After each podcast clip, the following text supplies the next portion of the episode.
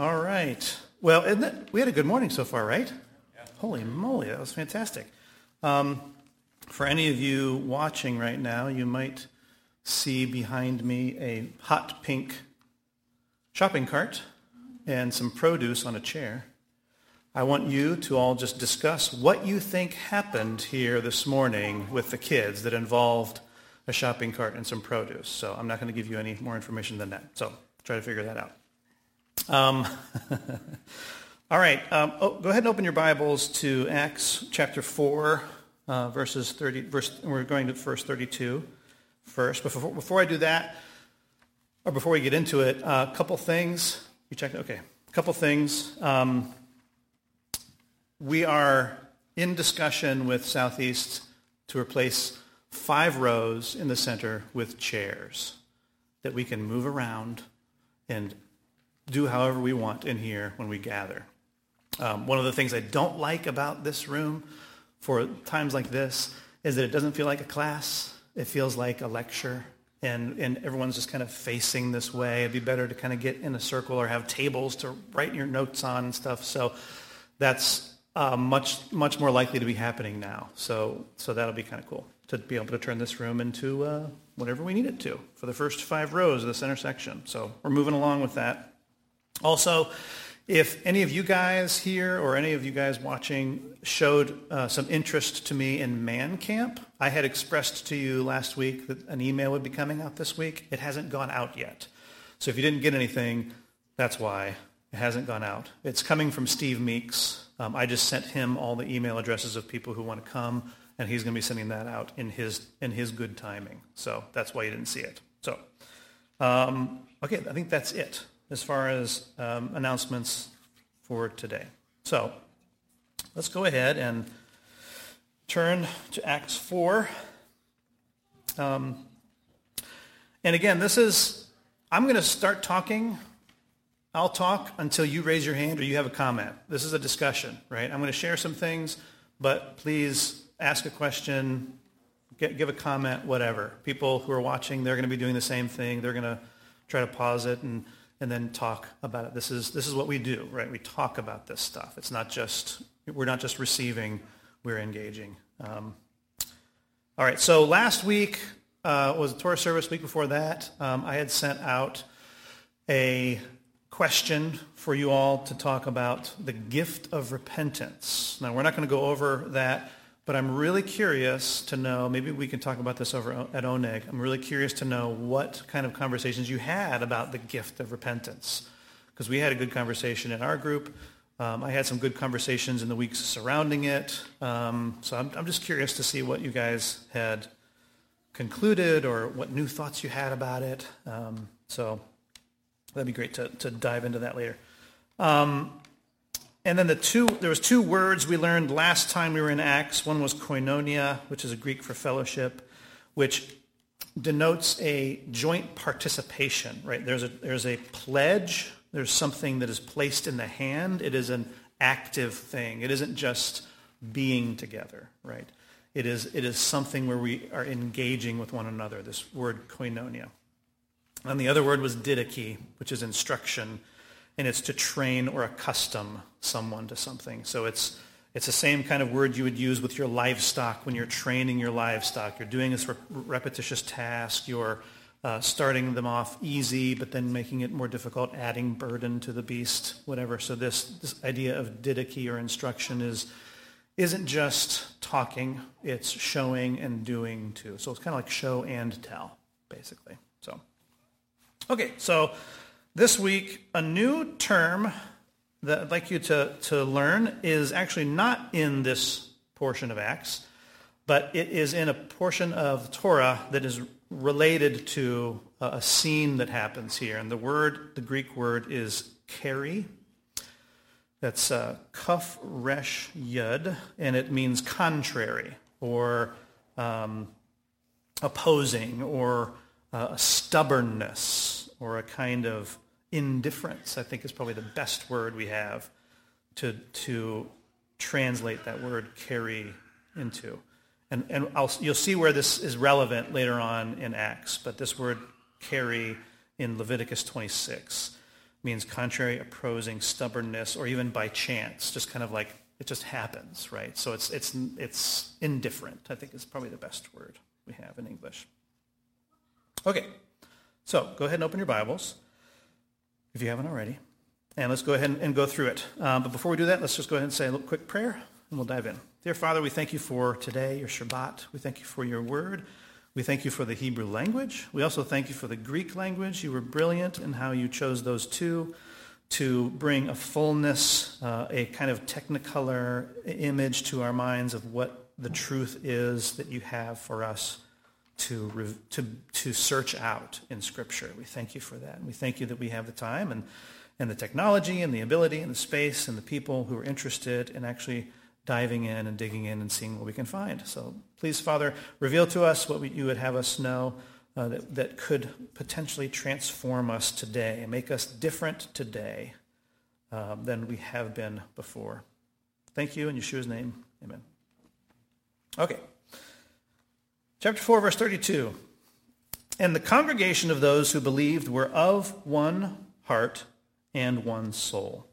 And not one of them claimed that anything belonged to him was his own, but all things were common property to them. Okay, I need someone to pass some papers out. Who can do that? Okay, I need two. Two of you? Eden? Okay. Give them to, I, maybe like, I think I printed out 30 of them, so try to share if you can, uh, but go down to different aisles. What they're handing out is a passage from the Talmud, which is the writings of the sages. It's from Pirkei Avot, the Ethics of the Fathers, chapter 5, verse 10, and it is a critique on various economic models of ancient times. We've talked a little bit about how in, I think it was Acts 2 or end of Acts 1, there's, there's this passage that kind of looks like they're talking about a socialism or a communism, this communal, collective type of lifestyle. It's not what they were talking about. But I know it's used by some people to say, hey, look, even Yeshua or the apostles, they were, they were doing this sort of thing. It's like, well, not exactly, right?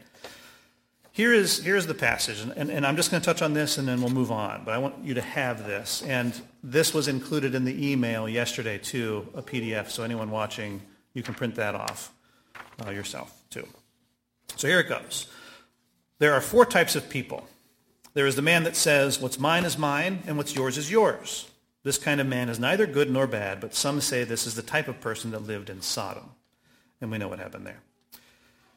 There is the man who says, what's mine is yours, and what's yours is mine. This man is a kind of ignoramus. He's, he's unlearned, right? He's, he's not smart. There is the man that says, what's mine is yours, and what's yours is yours. This is a righteous man. Finally, there's the man that says, what's mine is mine, and what's yours is mine. This is a wicked man. Okay? We could take these and slot in any type of political or economic ideology that's, that's currently in vogue these days. We can slot them into these. But I, I think you would agree that the, the, the kind of people that were in the, the Messianic community in the first century was number three. What's mine is yours, and what's yours is yours. This was a voluntary, right? Um, there, are, there are certain ideologies that say what's yours is ours that's still wicked. It is what's mine is yours. That's how we should lead and how we should be as a community. Agreed? Okay, so keep this in mind. And maybe even stick this in your Bible right there in Acts 4 so you can come back to this when you read that. Okay, moving on. Verse 33. And with great power the apostles were giving testimony to the resurrection of the Lord Yeshua, and abundant grace was upon them all. For there was not a needy person among them, for all who were owners of land or houses would sell them and bring the proceeds of the sales and lay them at the feet of the apostles, and they would be given to each person as he had need. That, that uh, uh, section there, lay them at the apostles' feet, this is an ancient Jewish idiom. Okay, this, this, had, um, this was a, a turn of phrase that meant what? What do you think that meant? Any guesses? Okay, surrender to what? The apostles' authority. Exactly. Yes. This was this was a phrase that meant I am placing this, what I bring to you, under your authority. Right. Whether it's money, livestock, yourself, your whatever it is, whether material possessions or your time, whatever. If you're laying it at their feet, that denotes I'm placing it under your authority. I want you to decide how it is this is to be used. I want you to decide, I trust you, how it is I'm to be used, right? So that's what this means. And it's kind of a big deal, right? It is something that you would, in ancient times, you would call an audience with the apostles. You would say, okay, I would like to do this. So they would meet with you, and you would come and you would lay this at their feet, right? And they would, at this time, it was probably in the upper room that they would meet, because that's kind of where they were gathering regularly uh, indoors.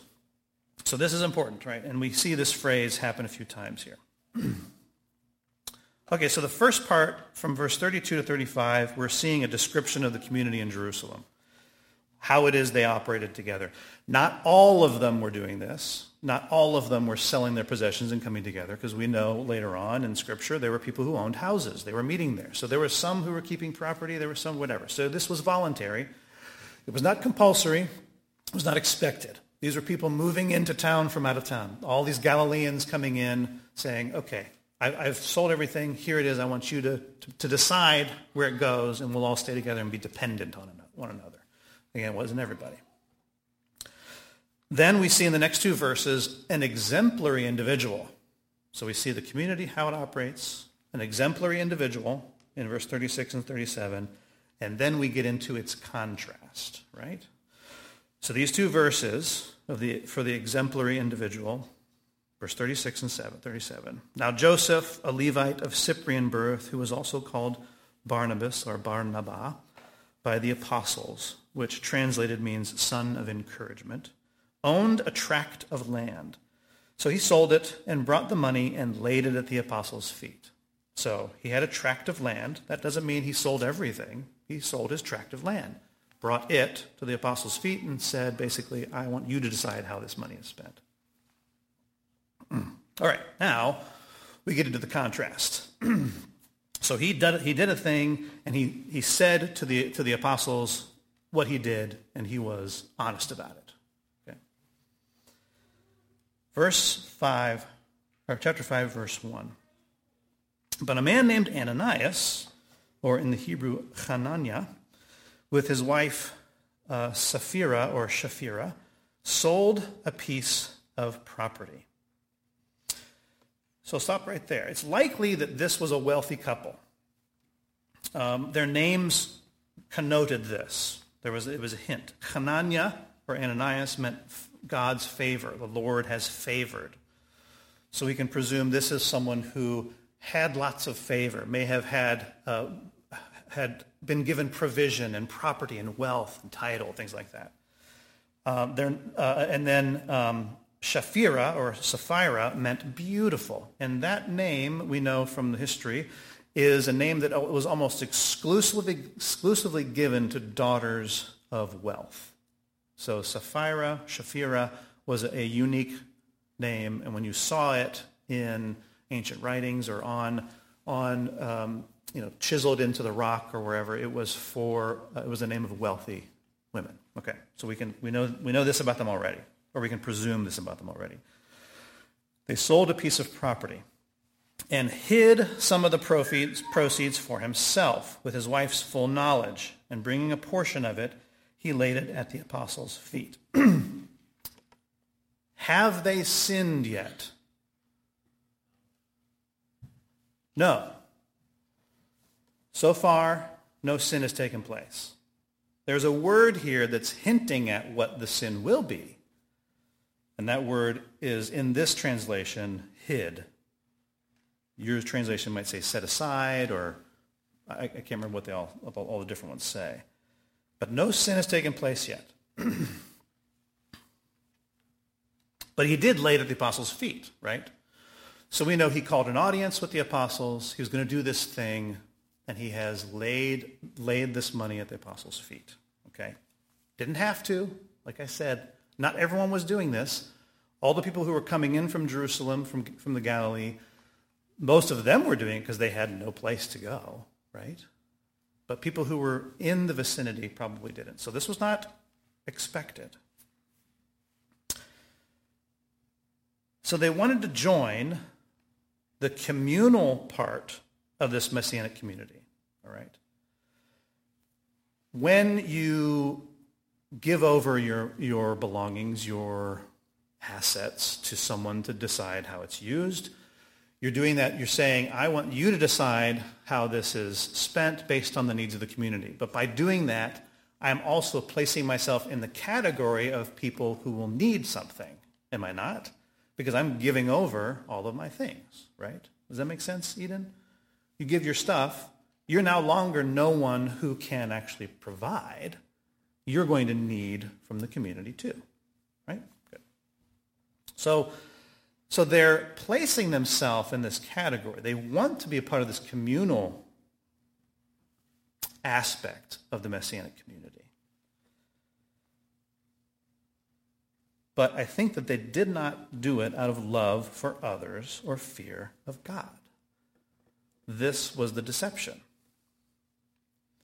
And Peter, who had been given eyes to see this, he didn't have to ask questions.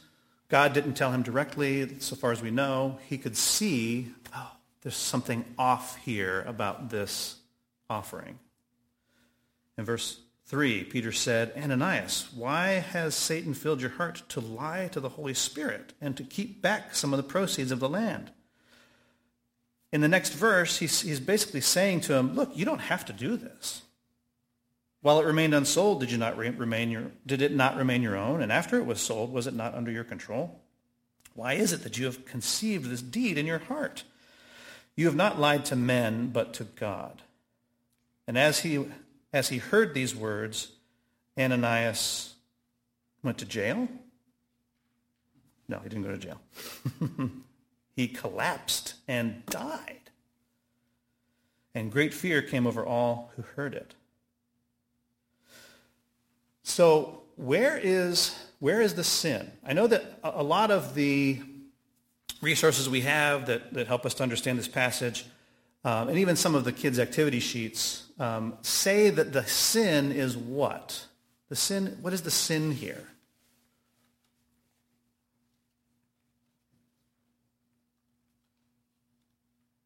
Where, where, how did they sin? What, what did they do wrong that would, that, it would, that would lead to death? like instantaneous death.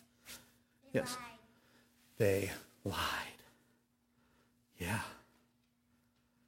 Yeah. It wasn't that they stole necessarily, because they could have very well have kept a portion of the proceeds and brought the, the what was remaining to the, the apostles to put under their authority. That would have been totally acceptable. Barnabas just sold a tract of land and the proceeds from that. He didn't bring everything. So they, they were deceiving the community. They thought they were deceiving the community. They wanted to be in this, they wanted to be in this group of people, maybe for status. Maybe they wanted to be thought of as holier than others because we see Barnabas as, as an exemplary individual who sold the thing, came into the community, um, and had kind of a dependence on them.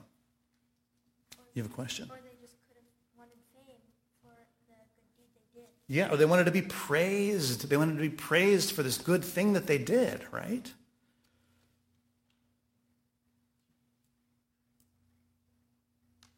Leviticus 26. Okay, let's go to Leviticus 26.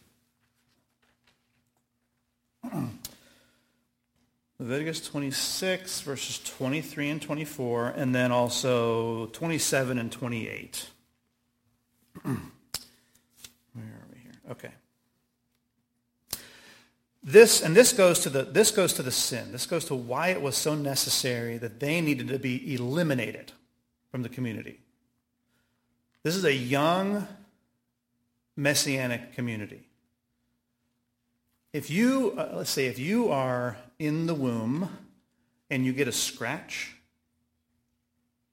how different is the outcome from if you're my age and you get a scratch? A scratch in utero equals what? Could equal death. A small thing, a small, you, you see what I'm saying? Like, I'm not a, I'm not a doctor, but a small, something that would be small, considered small, to a young, developing human has much, much greater consequences, negative consequences, than something that is much more mature and adult. A scratch, I get a scratch, it's no problem. I clean it off, it's fine. But something that happens to a child, to something especially in the womb, is very detrimental. I think that's what's going on here. This is a young community.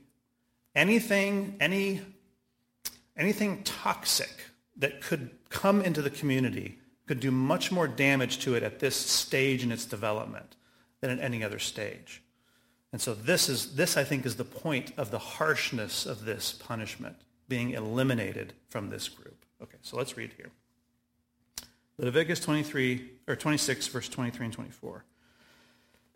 And if by these things you are not turned to me, but act with hostility against me, the word hostility there is that word keri, which is indifference or stubbornness, then I will act with keri against you, with indifference or stubbornness.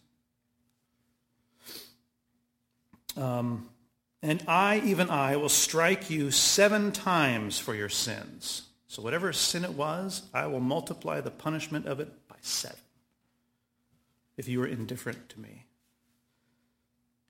Go down to 26 and 27, or 27 and 28, I'm sorry.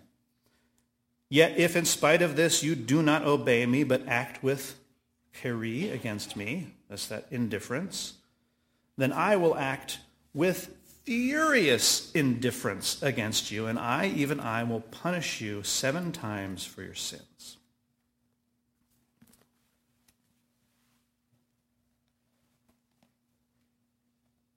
Hebrews 10, verses 26 and 31 says, or uh, uh, at the end of that passage, Hebrews 10, 26 to 31, it says, It is a dreadful thing to fall into the hands of the living God.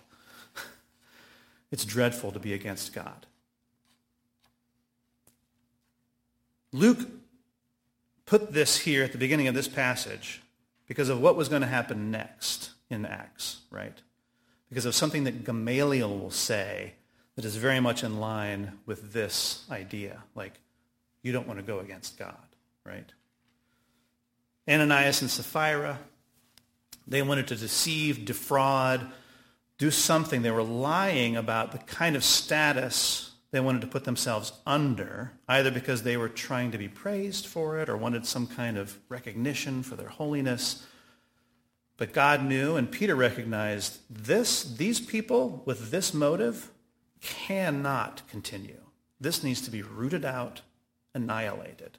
And so far as we know, this is the only time where a lie ended up with just immediately dropping dead. Right? So we didn't have to have this example anymore. This was one and done.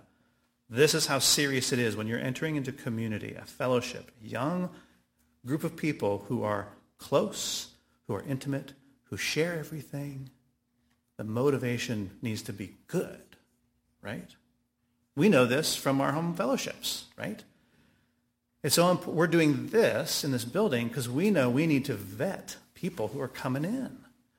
And so we know where to put them so that it's healthy for them, for the fellowship, for the community at large. And when people come in who are just not, either not ready or they're just not healthy, or, or, or rather they, they would be bringing in something that, would, that could be toxic, we'll see it and we'll say, bless you. Maybe you need to go somewhere else. just as an example, right? I'm not saying we shun people from coming. That's not my, point. But we, are, we need to be careful to protect and fight for the intimacy and the closeness that we have. Okay, moving on. Uh, verse 6 The young men got up and covered him up, and after carrying him out, they buried him. Now, an interval of about three hours elapsed, and his wife came in, not knowing what had happened. And Peter responded to her, Tell me whether you sold the land for this price. And she said, Yes, for that price. Then Peter said to her, Why is it that you have agreed together to put the Spirit of the Lord to the test? Behold, the feet of those who have buried your husband are at the door, and they will carry you out as well. And immediately she collapsed at his feet and died, and the young men came in and found her dead, and they carried her out and buried her beside her husband. In Daniel Lancaster's series on, on Acts, uh, the uh, Chronicles of the Apostles, he, he wrote this, and I'm gonna, I'll share it with you now. In the days of the apostles, Jewish people often vowed property to the temple. So this is going to the whole, again, expounding on what this misdeed was. Donating the proceeds or of sale to the temple treasury. Ananias seems to have undertaken a similar vow, swearing to surrender the full amount of sale to the community. He may or may not have taken an actual vow in the name of the Lord, but he made his intention clear. After the sale, he sought an audience with the apostles. Again, calling the audience, doing this, this kind of ceremonious type of thing, probably. At that early time, the twelve still handled the finances and acted as a conduit between donors and recipients in the community of the, uh, of the poor, the Evionim. The apostles received Ananias somewhere in Jerusalem, perhaps in the upper room, that they adopted as their place of assembly outside the temple. Ananias went before the court of apostles and made a legal declaration stating that he and his wife had sold their property and were donating the full proceeds to the community, perhaps in fulfillment of a vow. Then he placed the sum of the apostles' feet, indicating that he thereby discharged it into their care. He, expect some, he expected some word of gratitude or praise. Instead, Simon Peter charged him with deceit, saying, Ananias, well, why has Satan filled your heart to lie to the Holy Spirit and to keep back some of the proceeds of the land? By means of some spiritual insight through the Spirit of God, Simon Peter saw the deceit. Like his master Yeshua, who did not need anyone to testify concerning man, for he himself knew what was in man, Simon Peter saw past the false piety and pretense. He blamed the deceit on satanic treachery. Satan had deceived Ananias. There was a seed. Satan planted a seed of a lie in Ananias that led to him doing this thing. Um, into thinking that he could swindle God. Simon Peter reminded him that he was not under any compulsion to contribute the proceeds of the sale. The money was his to keep or contribute as he saw fit. Simon Peter declared, You have not lied to men, but to God. Who, who did Ananias fear? Man. Who did he not fear? God. He did not fear God. He feared man. Right? I need someone to pass out some more papers. Two different people. Lola and Mia.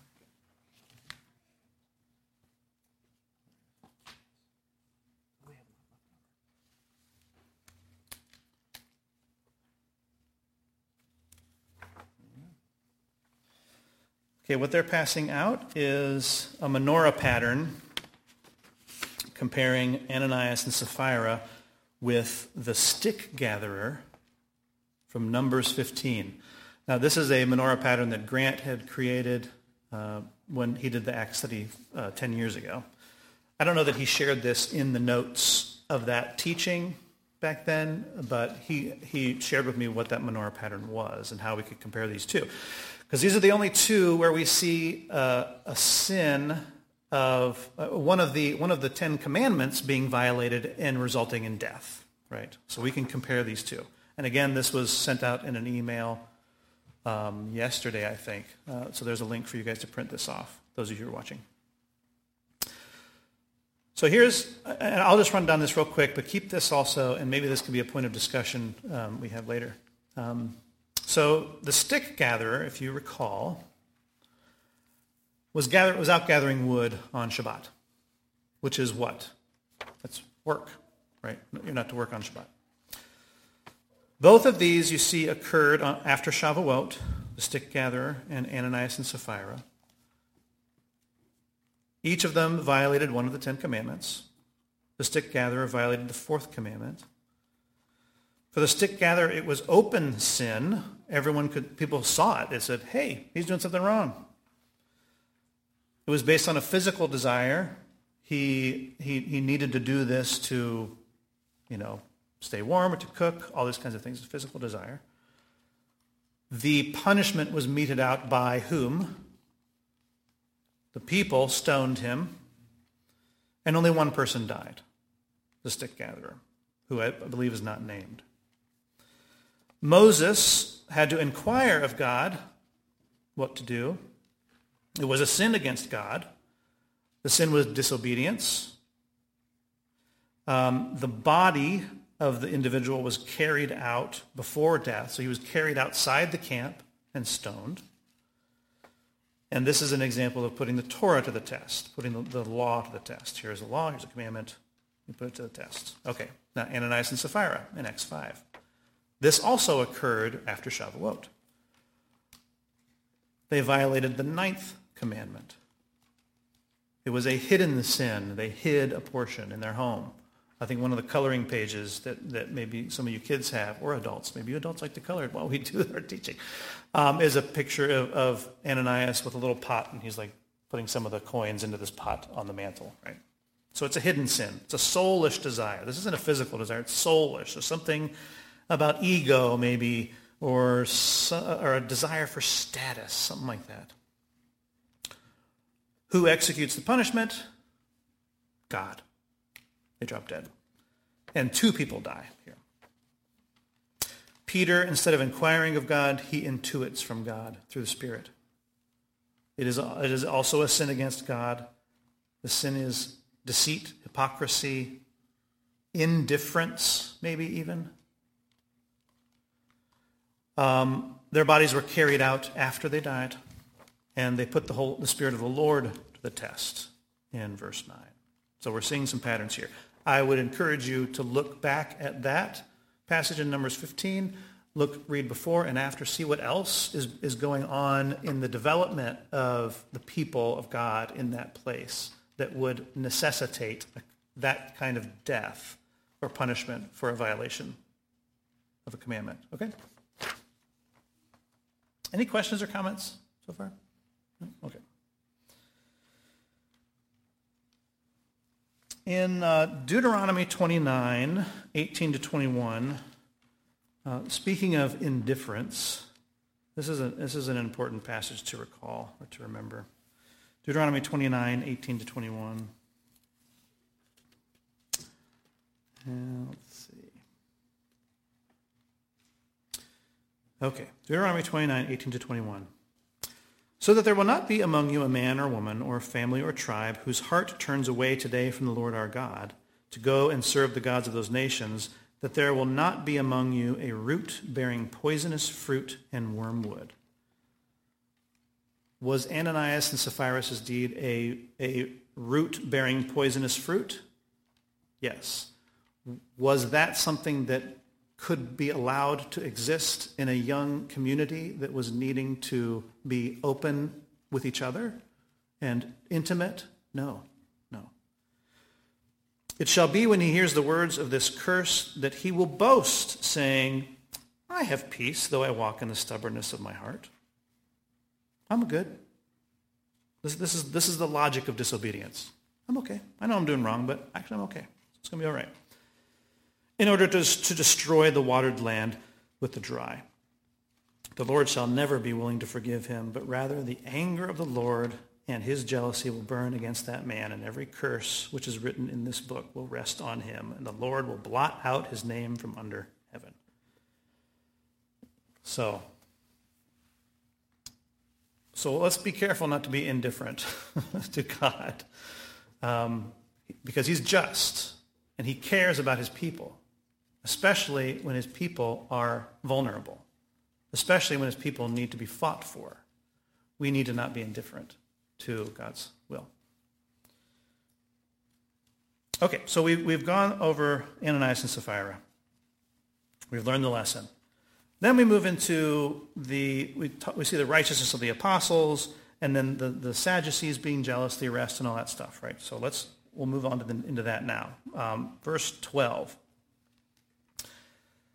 At the hands of the apostles, many signs and wonders were taking place among the people, and they were all together in Solomon's portico. But none of the rest dared to associate with them. However, the people held them in high esteem. And increasingly, believers in the Lord, large numbers of men and women were being added to their number, to such an extent that they even carried the sick out into the streets and laid them on cots and pallets, so that when Peter came by, at least his shadow might fall on any of them. Just his shadow. Like, that's incredible. The people from the cities in the vicinity of Jerusalem were coming together as well, bringing people who were sick and tormented with unclean spirits, and they were all being healed. So similarly to how this whole section started in, in the, at the end of verse 4, we're seeing a description of the, the apostles, what they were doing, that, that they were gaining in, in popularity and esteem amongst the people. We'll see the, those words, the people, a lot here. That is important with how, it's important as it relates to how the Sadducees were responding to what was going on. So we see a description here, and then, uh, and then we move now into the Sadducees, the Sadducees, and their jealousy. So, okay, so here we go. So we, so we know that they're doing some great things. They've continued to preach in the name of Yeshua, even though they were told not to. They're just bold, fearless, which I think is something that comes out of a healthy community. Peter's boldness, I don't know that he would have been able to be as bold as he has been on his own. He was emboldened by the strength of his community by the oneness of heart and soul of the people he was sharing life with, right? That was vitally important. So, verse 17. But the high priest stood up along with his associates, that is the sect of the Sadducees, the Tzaddukim, and they were filled with jealousy. Okay. What do you know about the Sadducees and the Pharisees? Okay, one believed in the resurrection of the dead, one did not believe in the resurrection of the dead. Okay, what else?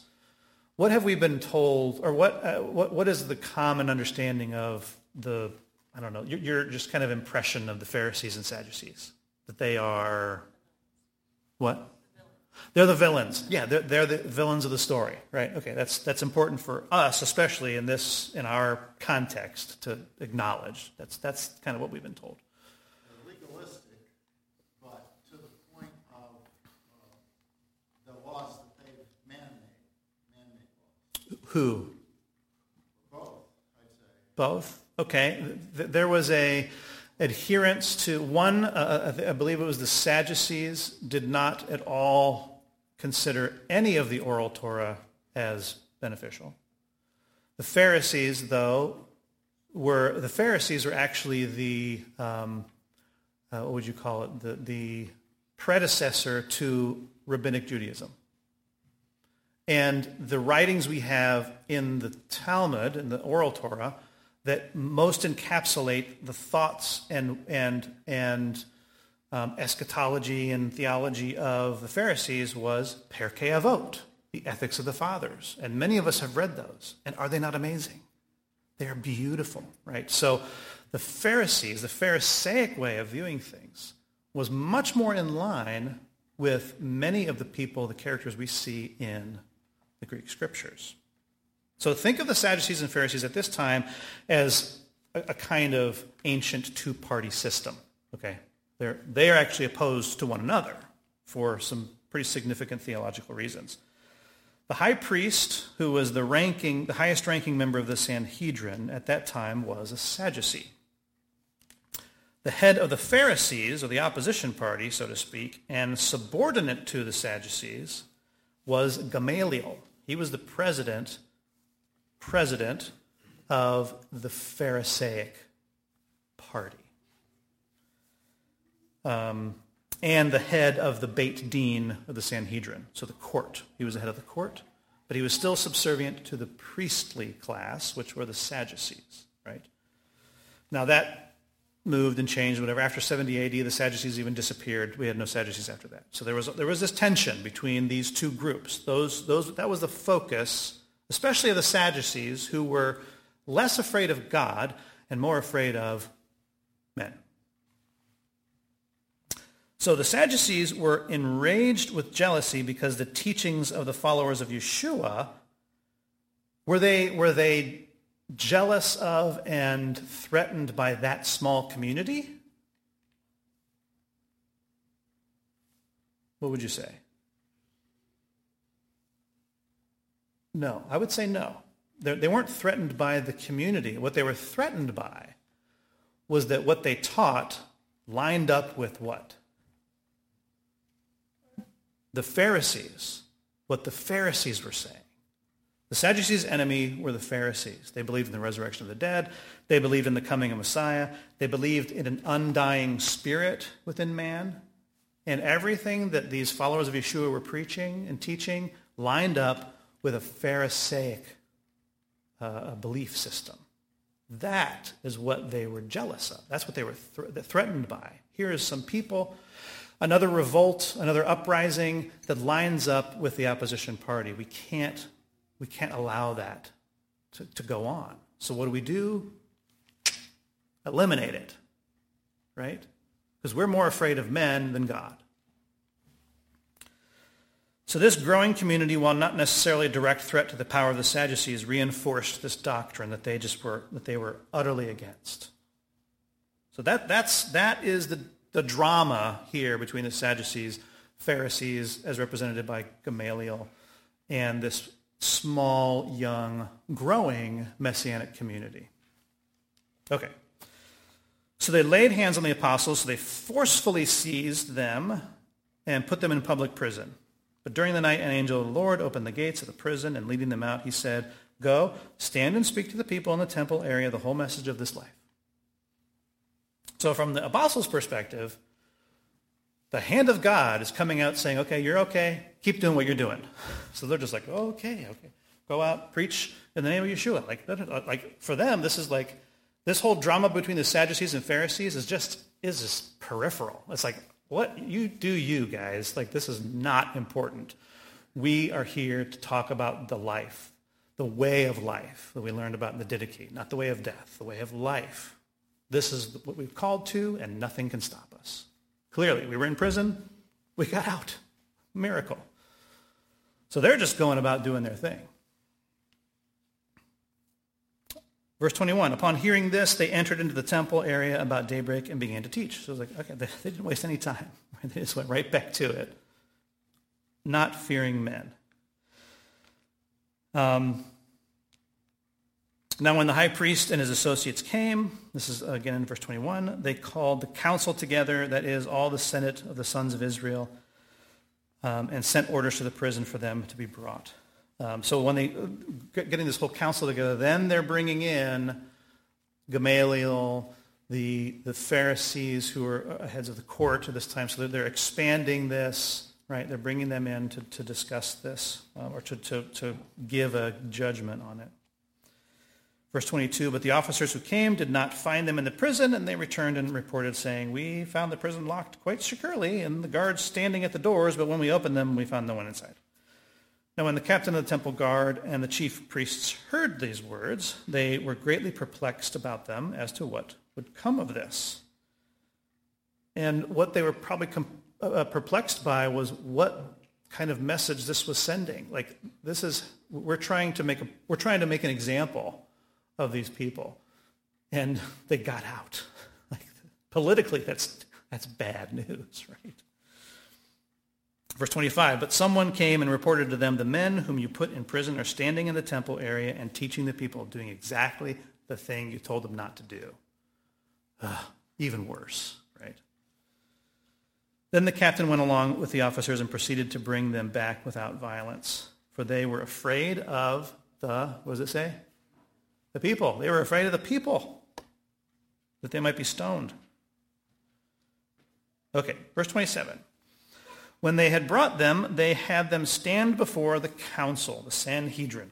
Right? The high priest interrogated them, saying, We gave you strict orders not to continue teaching in his name. So he, he's there standing amongst the Sanhedrin saying, We, right? Like the power of government is saying, We told you not to do this. Um, and yet you have filled Jerusalem with your teaching and intended to bring this man's blood upon us. But Peter and the apostles answered, we must obey God rather than men.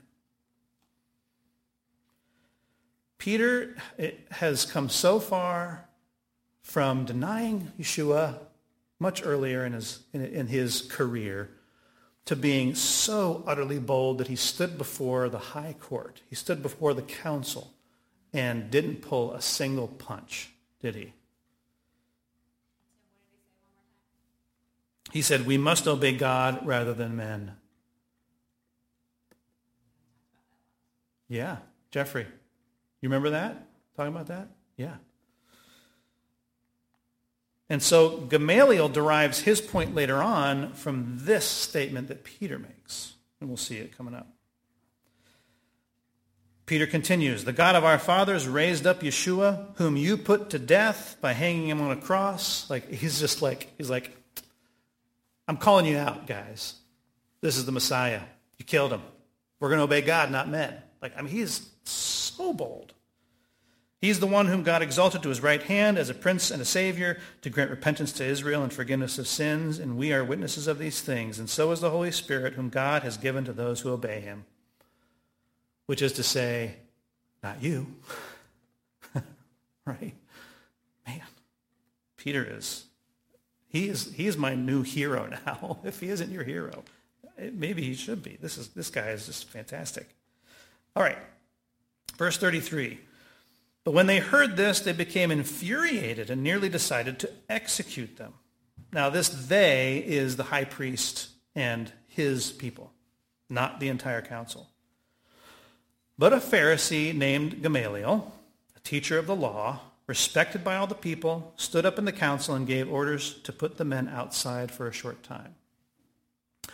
Now, it's understood through, uh, through some history books that Gamaliel, though he wasn't in charge, he had such a high respect of the people, or he, he was respected and esteemed so highly by the people, he really was kind of the de facto head honcho de facto head honcho.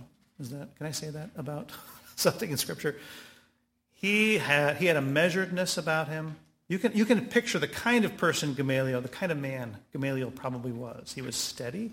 He was intentional. He only spoke when he had something to say, and you listened. He, you could tell that there was just wisdom oozing out of him, right? And the Sadducees, who really just wanted to hold on to power, were afraid of men. Because they were afraid of men, also probably feared him too. And so they would have taken his advice, but made it look like it was their idea. That sort of thing. That's the kind of dynamic that we're seeing here. Um, and he, Gamaliel, said to them, Men of Israel. So, so the apostles had gone out. Men of Israel, be careful as to what you are about to do with these men. For some time ago, Theudas appeared, claiming to be somebody, and a group of about 400 men joined him. But he was killed, and all who followed him were dispersed and came to nothing. Theudas is, there's a, a man by the name of Theudas who is talked about in some of the ancient Jewish histories, who was a guy who, and I don't know if this is the same one because there was not 400 men. There was more like 40 people who went with him to, to watch him do this thing. But get this. Theudas said, hey, come with me. Let's go to the river. I'll be able to split the waters and prove that I'm Messiah. Would you follow someone who said, hey, I can go to the river and split the water? Would you? Might you want to at least see what happens? Probably. Yeah, I'd, I'd be like, mm, let's see how this goes. Maybe take some popcorn and watch this guy try to part the water. That was kind of a threat to them. And what happened to him is he was, his, he was, his head was cut off and his people dispersed and it came to nothing, right? So Theudas isn't known for having started some kind of movement. And after this, Gamaliel continues, Judas, the Gal- Judas of Galilee appeared in the days of the census and drew some away, some away some people after him. He was he also perished, and all those who followed him were scattered. So Judas of Galilee was actually the, the, the former of the Zealots uh, that formed because of this tax census. That's how their group formed, was a, a dispute about taxation. So that happened here. He was, uh, he was executed, but it doesn't say his movement came to nothing. It said they were scattered, because we still had the zealots during this time, but it appeared as though the zealots weren't really a threat politically to the Sadducees or Pharisees or anything else. So we had the Sadducees, Pharisees, Essenes, Herodians, and Zealots. Those were the five factions, with the Sadducees and Pharisees being more in ruling, uh, in ruling ranking.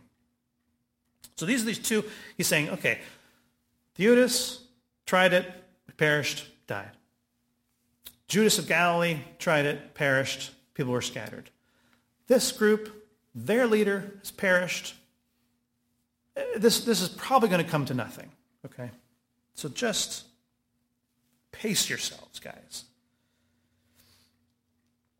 Verse 38, and so in the present case, I say to you, stay away from these men and leave them alone. For if the source of this plan or movement is men, it will be overthrown. But if the source is God, you will not be able to overthrow them, or else you may even be found fighting against God. And what do they know? Because they know Torah. What do they know would happen if you go against God? Going back up.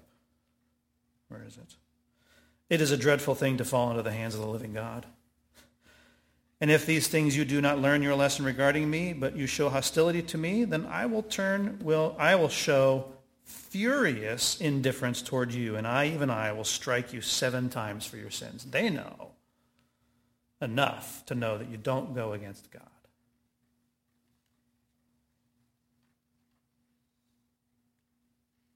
Verse 40. They followed his advice. They, the, uh, the head council, followed his advice. And after calling the apostles in, they flogged them and ordered them not to speak in the name of Yeshua, and then released them. So what did they do? They went on their way from the presence of the council, rejoiced that they had been considered worthy to suffer shame for his name. And every day in the temple and from house to house, they did not stop teaching and preaching the good news of Yeshua as the Messiah. So still, again, from their perspective, it's like this drama is going on with leadership, with government, all this stuff. They're pulling us in saying, mur, mur, mur, mur, mur. And we're like, well, sorry, we got to follow God, not you. And then they, they deal with their drama internally and they're released. And what do, you, what do they do? They just go back to doing the thing they were doing because the angel of the Lord said, keep it up. Keep doing what you're doing. Do it. You've been called. Do it. Do not fear men. Okay, so there's only one, one question we need to be asking as our food for today. Who or what do we fear? Who do we fear? What do we fear? In general and in little things too. These people who were coming from Galilee into Jerusalem, selling everything they had, did that take courage to do that alone? Absolutely. So they had to lay down their fear of the unknown. Because they couldn't have known what was going to happen. They trusted and feared God. The Messianic community feared God, not men. They didn't fear the unknown. They uprooted their lives in Galilee and joined the Messianic community in Jerusalem. Peter feared who? Who did Peter fear? God. Who did he not fear? Men. In the form of what? The,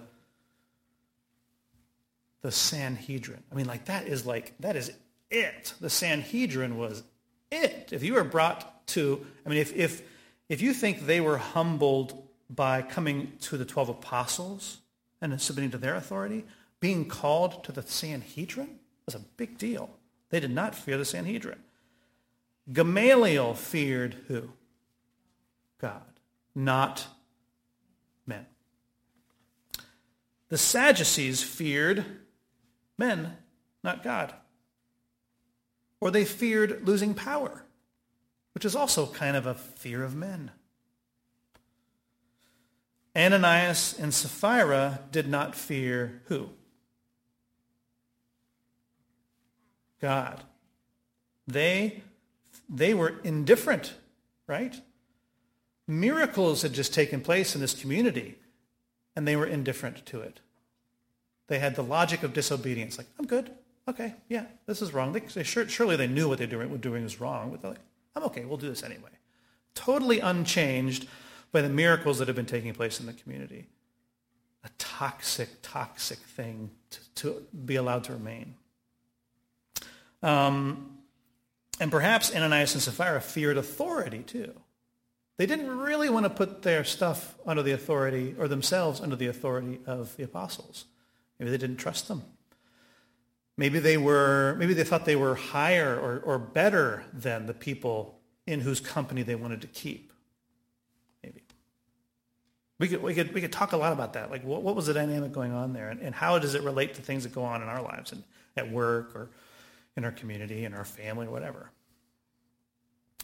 The ten spies feared not only the what in the land, the giants, they could have also feared success.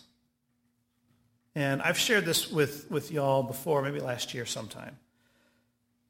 They, the, the, the 10 spies, were not, um, they were not just any guys. They were holy men in Israel who were asked to go and spy out the land. These were, these were some of the top people in, in the tribes. What, when they saw the land, what were they thinking they were going to have to give up to now be a nation? What did they have? What do we have in the wilderness? Do we have anything?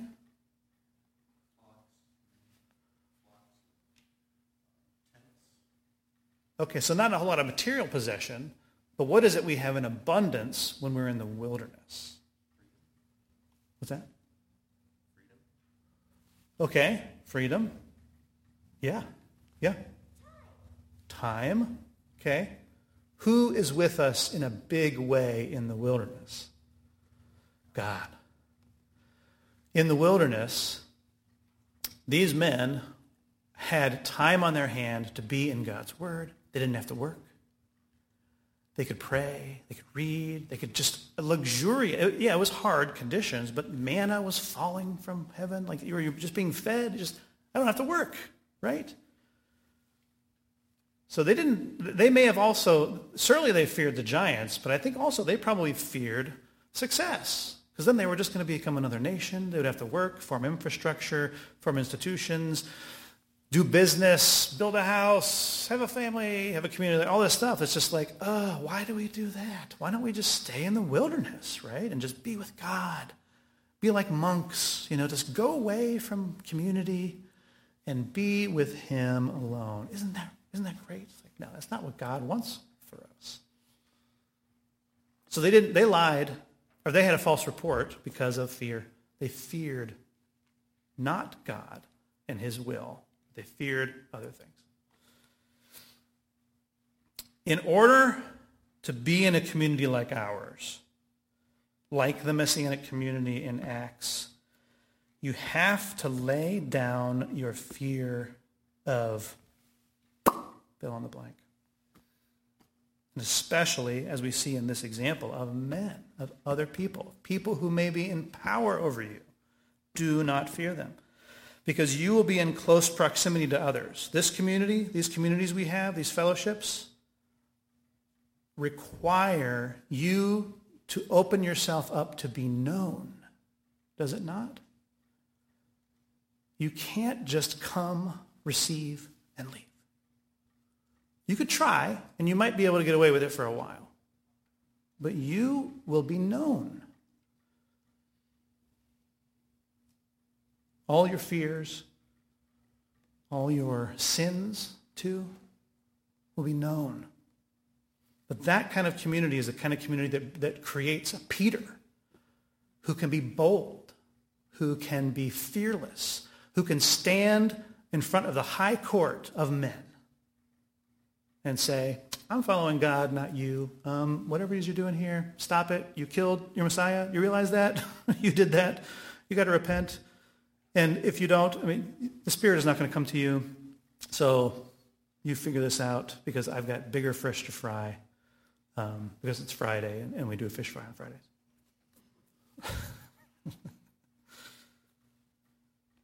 I want to share one more thing. Oh my goodness. Okay, I want to share one more thing and then we'll be done. Uh, and then we'll, we'll, go bless the kids in the um, gym and do the baraka. Who's doing the baraka this week? Who's doing the bracha this week? Diego, can you do the bracha? Okay, Diego do bracha. How many of you, uh, raise your hand if you're familiar with John Eldredge. John Eldredge, he wrote Wild at Heart, Captivating. He also wrote Waking the Dead. Raise your hand if you've read, read this. Oh, okay. This is a book. My uh, Tara has this book in a box somewhere. I couldn't find it, so I just bought another one.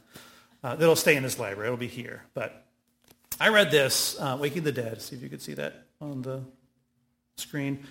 I read this back in college, I think. I don't remember anything about it. I remember that, oh, this is a good book. It's about waking the dead. That's all I remember, because that's what it's called, Waking the Dead. It's about, it's about the heart and how the, the, our hearts are the treasures of the kingdom. And there's a chapter in here. Phil Rose called me up this week and said, Tim, I got to share this with you. This will encourage you. Uh, and this, I think, will also encourage y'all. Get this book. Get this book. Check it out. Once we get it into the system, check it out. There is a chapter in here called Fellowships of the Heart. And he uses as a jumping off point for this chapter Acts 4:32, which was at the beginning of this portion. All the believers were one in heart. One in heart. It's how he describes then through the rest of this chapter the importance of these small communities, these small fellowships, these bands of brothers, using examples from stories we all know, like The Lord of the Rings, like The Matrix, like um, The Wizard of Oz, all these stories that we're drawn to, that we also see in Scripture. Did Yeshua, when he was going around, did he have like hundreds of people surrounding him as his, as his core group? No, it was 12.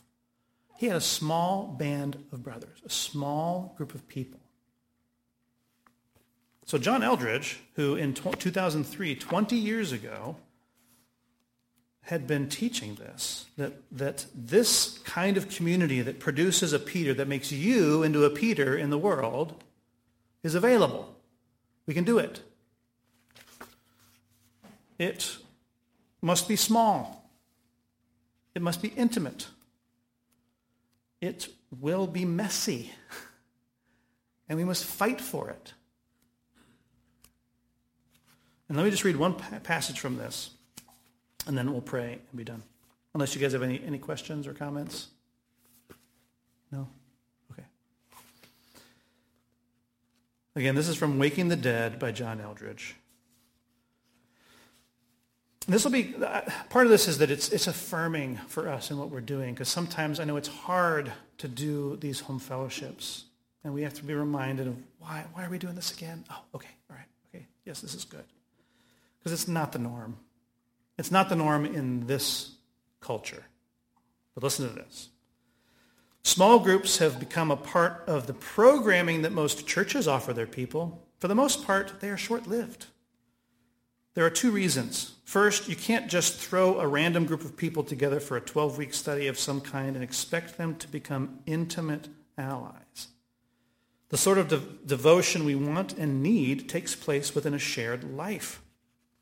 Over the years, our fellowship has gone camping together. We play together, help one another move, paint a room, find work. We throw great parties. We fight for each other.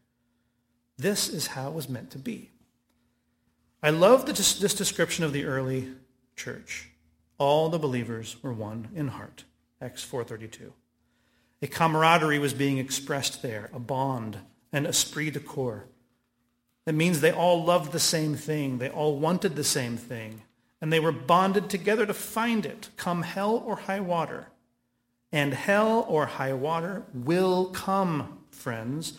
And this will be the test of whether or not your band will make it, if you are one in heart. Judas betrayed the brothers because his heart was never really with them.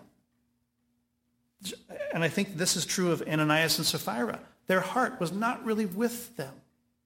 They deceived the community, and therefore they deceived God.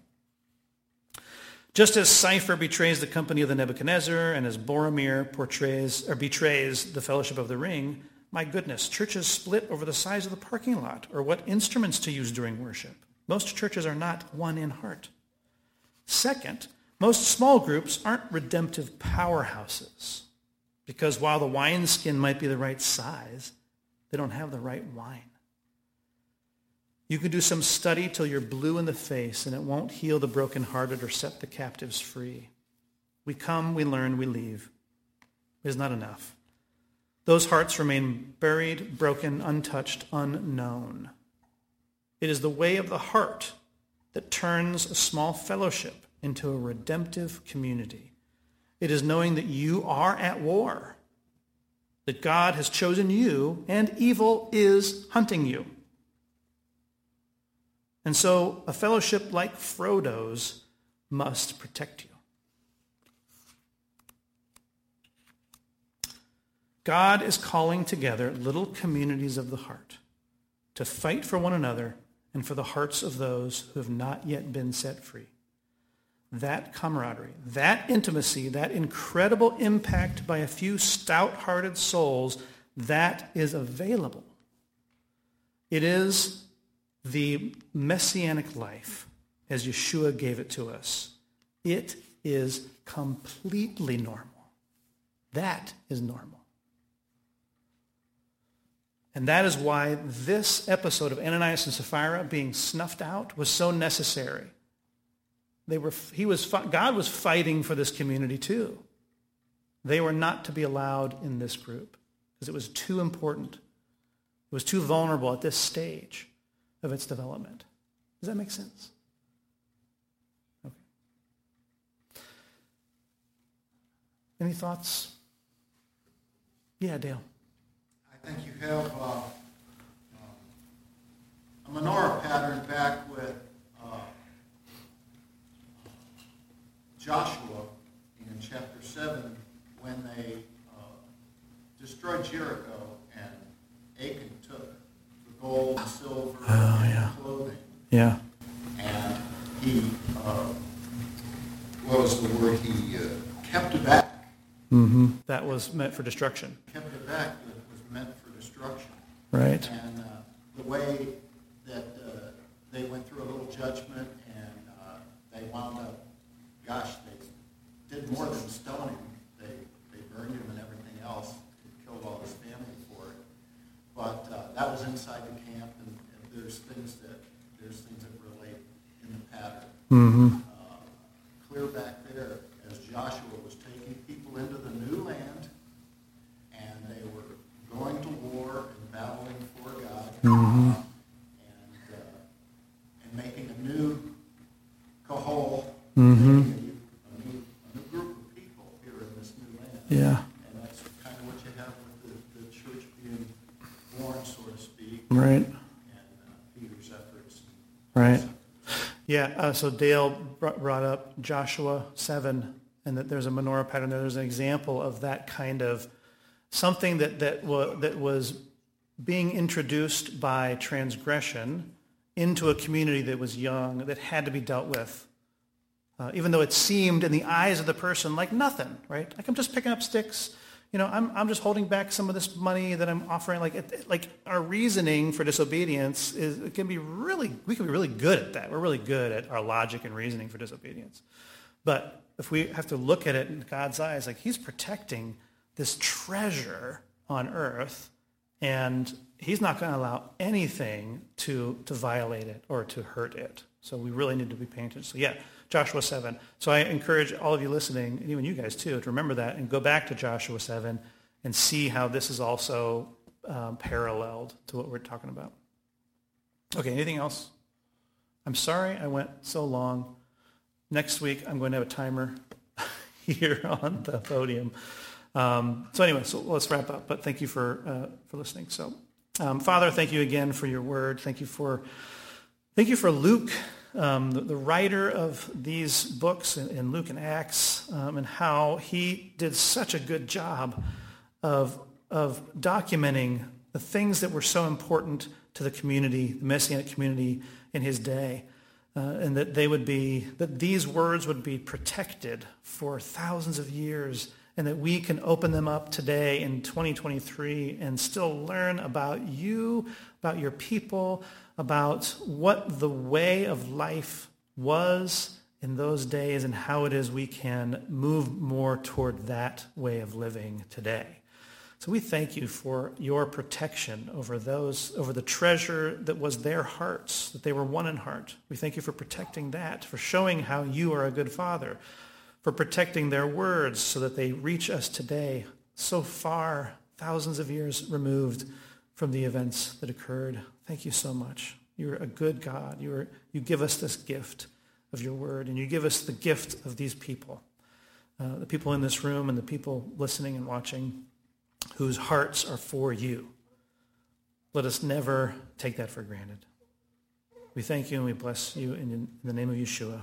Amen.